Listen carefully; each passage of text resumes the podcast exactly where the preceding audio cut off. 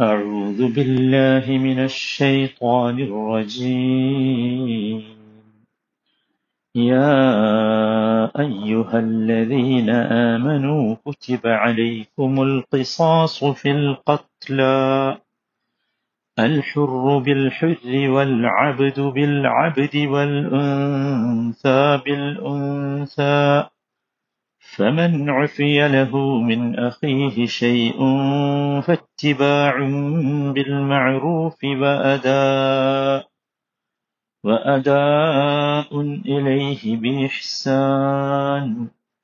ذلك تخفيف من ربكم ورحمة. فمن اعتدى بعد ذلك فله عذاب أليم. നൂറ്റി എഴുപത്തി എട്ടാമത്തെ വചനം.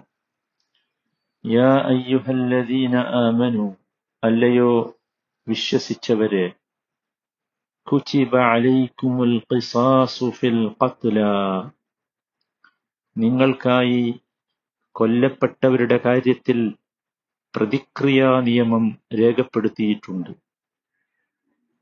അൽ ഹുറു ബിൽ ഹുരി സ്വതന്ത്രൻ കൊലക്കുറ്റം ചെയ്താൽ ആ സ്വതന്ത്രനോട് തന്നെയാണ് പ്രതിക്രിയ ചെയ്യേണ്ടത് വൽ അബ്ദു ബിൽ അബ്ദ് അടിമയാണ് ചെയ്തതെങ്കിൽ ആ അടിമയോട് വൽ ഉൻസ ബിൽ ഉൻസ സ്ത്രീയാണ് കൊലപാതകം ചെയ്തതെങ്കിൽ ആ സ്ത്രീയോട്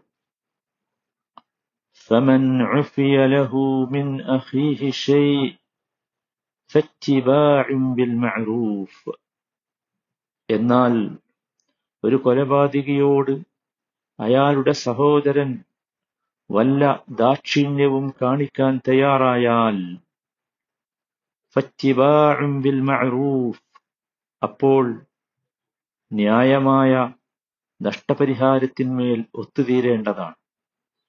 വഅദാഉൻ ഇലൈഹി ബിഇഹ്സാൻ. കൊലയാളി ആ നഷ്ടപരിഹാരം നല്ല നിലയിൽ നൽകേണ്ടതുമാണ്.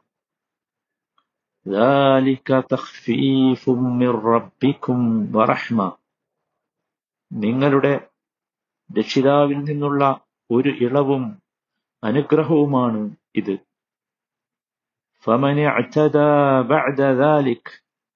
അതിനുശേഷം വല്ലവനും അതിക്രമം കാട്ടുകയാണെങ്കിൽ ഫലഹു അദാബുൻ അലീം.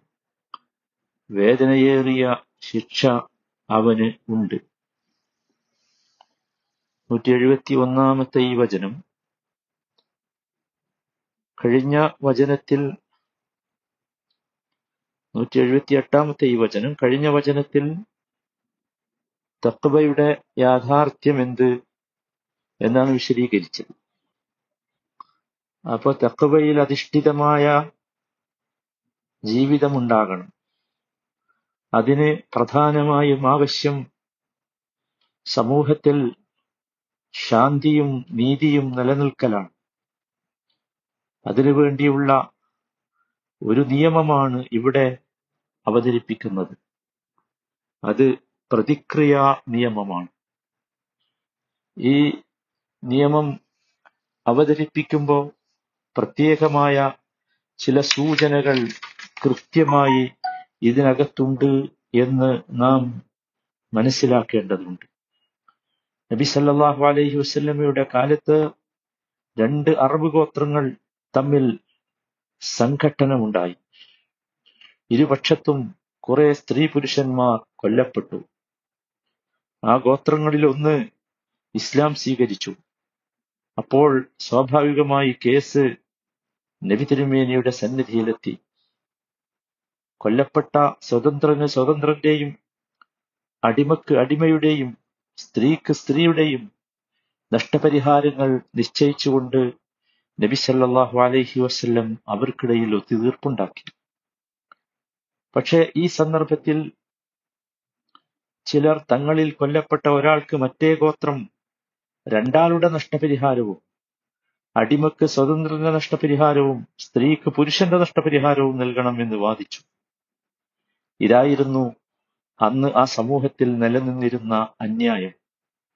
ഇത്തരം അന്യായങ്ങളെ അന്യായമായ സമ്പ്രദായങ്ങളെ നിരുപാധികം നിഷേധിച്ചുകൊണ്ട് ഖണ്ഡിച്ചുകൊണ്ട് കൊലക്കേസുകളിൽ തുല്യനീതിയാണ് നടക്കേണ്ടത് എന്ന് വിശദീകരിക്കുകയാണ് ഈ വചനത്തിൽ. ഇതാരംഭിക്കുന്നത്? യാ അയ്യുഹല്ലദീന ആമനു എന്ന് പറഞ്ഞുകൊണ്ടാണ്. യാ അയ്യുഹല്ലദീന ആമനു. നമ്മൾ ഒരുപാട് തവണ ആ വാക്ക് വിശദീകരിച്ചിട്ടുണ്ട്. അല്ലയോ ഈമാനുള്ളവരെ? നോക്കൂ ഇവിടെ ആർക്കാണ് ഈ നിയമം ബാധകം? ആരോടാണ് ഈ നിയമം കൽപ്പിക്കുന്നത്? അതാണ് ഒന്നാമത്തെ കാര്യം. അത് എല്ലാവരോടുമല്ല. നിങ്ങളെ നിർബന്ധിച്ച് മനുഷ്യരെ നിങ്ങളെല്ലാവരെയും നിർബന്ധിച്ച് ഈ നിയമം നടപ്പാക്കുകയില്ല. മറിച്ച് ഇത് ആർക്കാണിത് ബാധകം? ഈമാൻ എന്ന വൃത്തത്തിലേക്ക് പ്രവേശിച്ചവർക്ക് മാത്രമാണ് ഇത് ബാധകം. ആ വൃത്തത്തിലേക്ക് പ്രവേശിക്കാൻ നിങ്ങളുടെ ഇഷ്ടമാണ്. നിങ്ങൾക്ക് സ്വാതന്ത്ര്യമുണ്ട്. സൃഷ്ടാവ് സൃഷ്ടിച്ച് മനുഷ്യന് സ്വാതന്ത്ര്യം നൽകിയിട്ടുണ്ട്. ഇഷ്ടമുണ്ടെങ്കിൽ വിശ്വസിക്കാം. ഇഷ്ടമില്ലെങ്കിൽ വിശ്വസിക്കാതിരിക്കാം. പക്ഷേ വിശ്വാസം എന്ന വൃത്തത്തിലേക്ക് പ്രവേശിച്ചാൽ ചില കാര്യങ്ങൾ തീർച്ചയായും അനുസരിക്കപ്പെടേണ്ടതുണ്ട്. ഇവിടെ ഈമാനില്ലാത്തവന് നിയമമില്ല. അതുകൊണ്ടാണ് യാ യുഹല്ലദീന ആമനു എന്ന് പറഞ്ഞു തുടങ്ങി ഈമാൻ ഈമാനിലേക്ക് പ്രവേശിച്ചാലോ?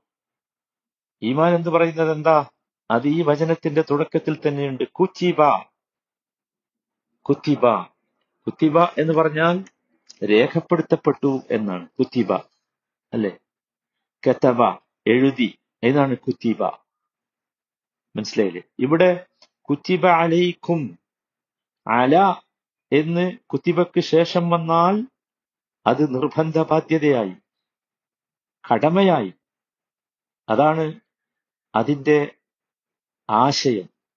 അല എന്ന് കത്തബയുടെ ശേഷം വന്നാൽ അത് കേവലം രേഖപ്പെടുത്തലല്ല കേവലം എഴുതലല്ല മറിച്ച് അത് കടമയാണ് നിർബന്ധ ബാധ്യതയാണ് അപ്പോ ഇവിടെ എന്താണ് രേഖപ്പെടുത്തിയത്? എന്താണ് എഴുതിയത്? എന്താണ് നിർബന്ധ ബാധ്യതയായത് നിർബന്ധ ബാധ്യതയാകാനുള്ള കാരണം ഈമാൻ എന്ന വൃത്തത്തിലേക്ക് ഈ മനുഷ്യൻ പ്രവേശിച്ചു എന്നതാണ്. ഈമാൻ എന്ന വൃത്തത്തിലേക്ക് പ്രവേശിക്കുക എന്ന് പറഞ്ഞാൽ എന്താണ്?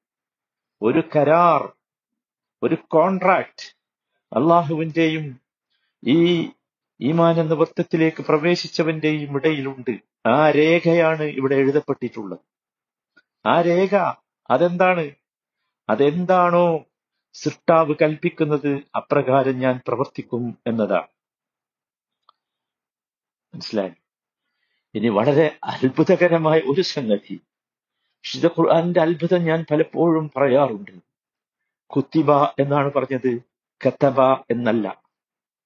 ആരാണ് ഈ നിയമം ഉണ്ടാക്കിയത് ആരാണ് ഈ കരാർ രേഖപ്പെടുത്തിയത്? ആരാണ് ഈ കോൺട്രാക്റ്റിലെ യഥാർത്ഥത്തിൽ ഈ കോൺട്രാക്ട് നൽകുന്നത് ആരാ? അള്ളാഹുവാണ്. പക്ഷെ എന്നിട്ടും കുത്തിബ എന്നാ പറഞ്ഞത്. കുത്തിബ എന്നത് മജ്ഹൂലാണ്. രേഖപ്പെടുത്തി എന്നല്ല രേഖപ്പെടുത്തപ്പെട്ടു എന്നാണ്. എന്താണ് സഹോദരങ്ങളെ വ്യത്യാസം? കത്തബ എന്ന് വിശുദ്ധ ഖുർആൻ ഒത്തിരി സ്ഥലങ്ങളിൽ പ്രയോഗിച്ചിട്ടുണ്ട്. കത്തബയും കുത്തിബയും തമ്മിൽ ഒരു വ്യത്യാസമുണ്ട് ഇവിടെ. അതുകൊണ്ട് തന്നെയാണ് രണ്ടും വേറെ വേറെ വിശദീകരിക്കുന്നത്. ആ വ്യത്യാസം മഅറൂഫും മജ്ഹൂലും തമ്മിലുള്ള വ്യത്യാസമല്ല. അറബി ഭാഷ അറിയുന്നവർക്കറിയാം. കത്തബ മഅറൂഫിനാണ് പ്രയോഗിക്കുന്നത് കുത്തിബ മജ്ഹൂലിനാണ് പ്രയോഗിക്കാറുള്ളത്. പക്ഷേ ഇവിടെ ആ വ്യത്യാസം മാത്രമല്ല. ഇവിടെ മനുഷ്യന് പങ്കുള്ളതും മനുഷ്യന് പങ്കില്ലാത്തതുമായ വിഷയമുണ്ട്. ശരിക്ക് ശ്രദ്ധിച്ചോ? കുത്തിബ എന്ന് പറയുന്നിടത്ത് കുത്തിബ അലയിക്കും എന്ന് പറഞ്ഞാൽ നമ്മൾ മനസ്സിലാക്കേണ്ടത് അതിൽ പിന്നെ മനുഷ്യന് ചോയ്സ് ഇല്ല വിശ്വാസിക്ക് ചോയ്സ് ഇല്ല എന്നതാണ്. അതവന് ഇൽസാമാണ് നിർബന്ധമാണ്. അതിൽ മശപ്പത്ത് അഥവാ പ്രയാസമുണ്ടെങ്കിൽ പോലും അവന് നിർബന്ധമാണ് അതാണ് എന്ത് കുത്തിബ ഇനി കത്തബയാണെങ്കിലോ അങ്ങനെയില്ല കത്തബയിൽ ചോയ്സ് ചോയ്സ് ഉണ്ട് കത്തബല്ലാഹുല ലഅഗ്ലിബന്ന അന വറുസുലി സൂറത്ത് മുജാദലയിലെ ഇരുപത്തിയൊന്നാമത്തെ വചനത്തിൽ കാണാം قل لن يصيبنا إلا ما كتب الله لنا നോക്കൂ ഇവിടെയൊക്കെ എന്താണ് നമ്മൾ മനസ്സിലാക്കേണ്ടത് കത്തബലന എന്ന് പറയുമ്പോ അവിടെ അവിടെ മനുഷ്യന് അതിലൊരു ചെറിയ പങ്കുണ്ട്. അതാണ്. മറ്റെടുത്തോ മനുഷ്യനൊരു പങ്കുമില്ല. മനുഷ്യന് പങ്കല്ല മനുഷ്യന് ഒരു ചോയ്സ് ഇല്ല വിവേചനാധികാരം അവിടെ ഇല്ല. അതാണ് കെത്തബയും കുത്തിബയും തമ്മിലുള്ള വ്യത്യാസം. അത് നമ്മൾ ശരിക്ക് മനസ്സിലാക്കണം. അപ്പോഴാണ് ഈ ഈ വചനം എത്രമാത്രമാണ് അള്ളാഹു സുബാന തല എന്തുമാത്രം ശ്രദ്ധിച്ചാണ് ഇവിടെ പറഞ്ഞതെന്ന് അലൈക്കും. അലൈക്കും എന്ന് പറഞ്ഞാൽ പിന്നാരാ കുച്ചിബ അലൈക്കും. അതും കൂടി ശ്രദ്ധിക്കണം. അലൈക്കും എന്ന് പറഞ്ഞാൽ ആരാണ് നിങ്ങൾ എന്ന് പറഞ്ഞാൽ അല്ലെങ്കിൽ നിങ്ങൾക്ക് നിർബന്ധമാക്കപ്പെട്ടു എന്ന് പറഞ്ഞാൽ ആ അലൈക്കും എന്ന സർവനാമം കൊണ്ട് ഉദ്ദേശിക്കുന്നത് മുസ്ലിം സമൂഹം മൊത്തത്തിലല്ല മുസ്ലിം സമൂഹത്തിലെ ഭരണകൂടമാണ് ഭരണകൂടം. അഥവാ ഇനി പറയാൻ പോകുന്ന നിയമം വ്യക്തികൾക്കോ കുടുംബങ്ങൾക്കോ സ്വന്തം നിലയിൽ നടപ്പാക്കുവാൻ അധികാരമില്ല എന്നർത്ഥം. സുഹാനുള്ള പ്രതിക്രിയാ നിയമം ഒരു വ്യക്തിക്കോ കുടുംബത്തിനോ സ്വന്തം നിലയിൽ നടപ്പിലാക്കാൻ അധികാരമില്ല. ശരിക്ക് ശ്രദ്ധിക്കണേ. ഇസ്ലാമിക നിയമങ്ങളുടെ ഏറ്റവും പ്രബലമായ ഒരു കാര്യം അതാണ്. നോക്കൂ അങ്ങനെ വന്നാൽ ഓരോരുത്തരും അവരവരുടെ ഇഷ്ടത്തിന് പ്രതിക്രിയാ നിയമം നടപ്പാക്കാൻ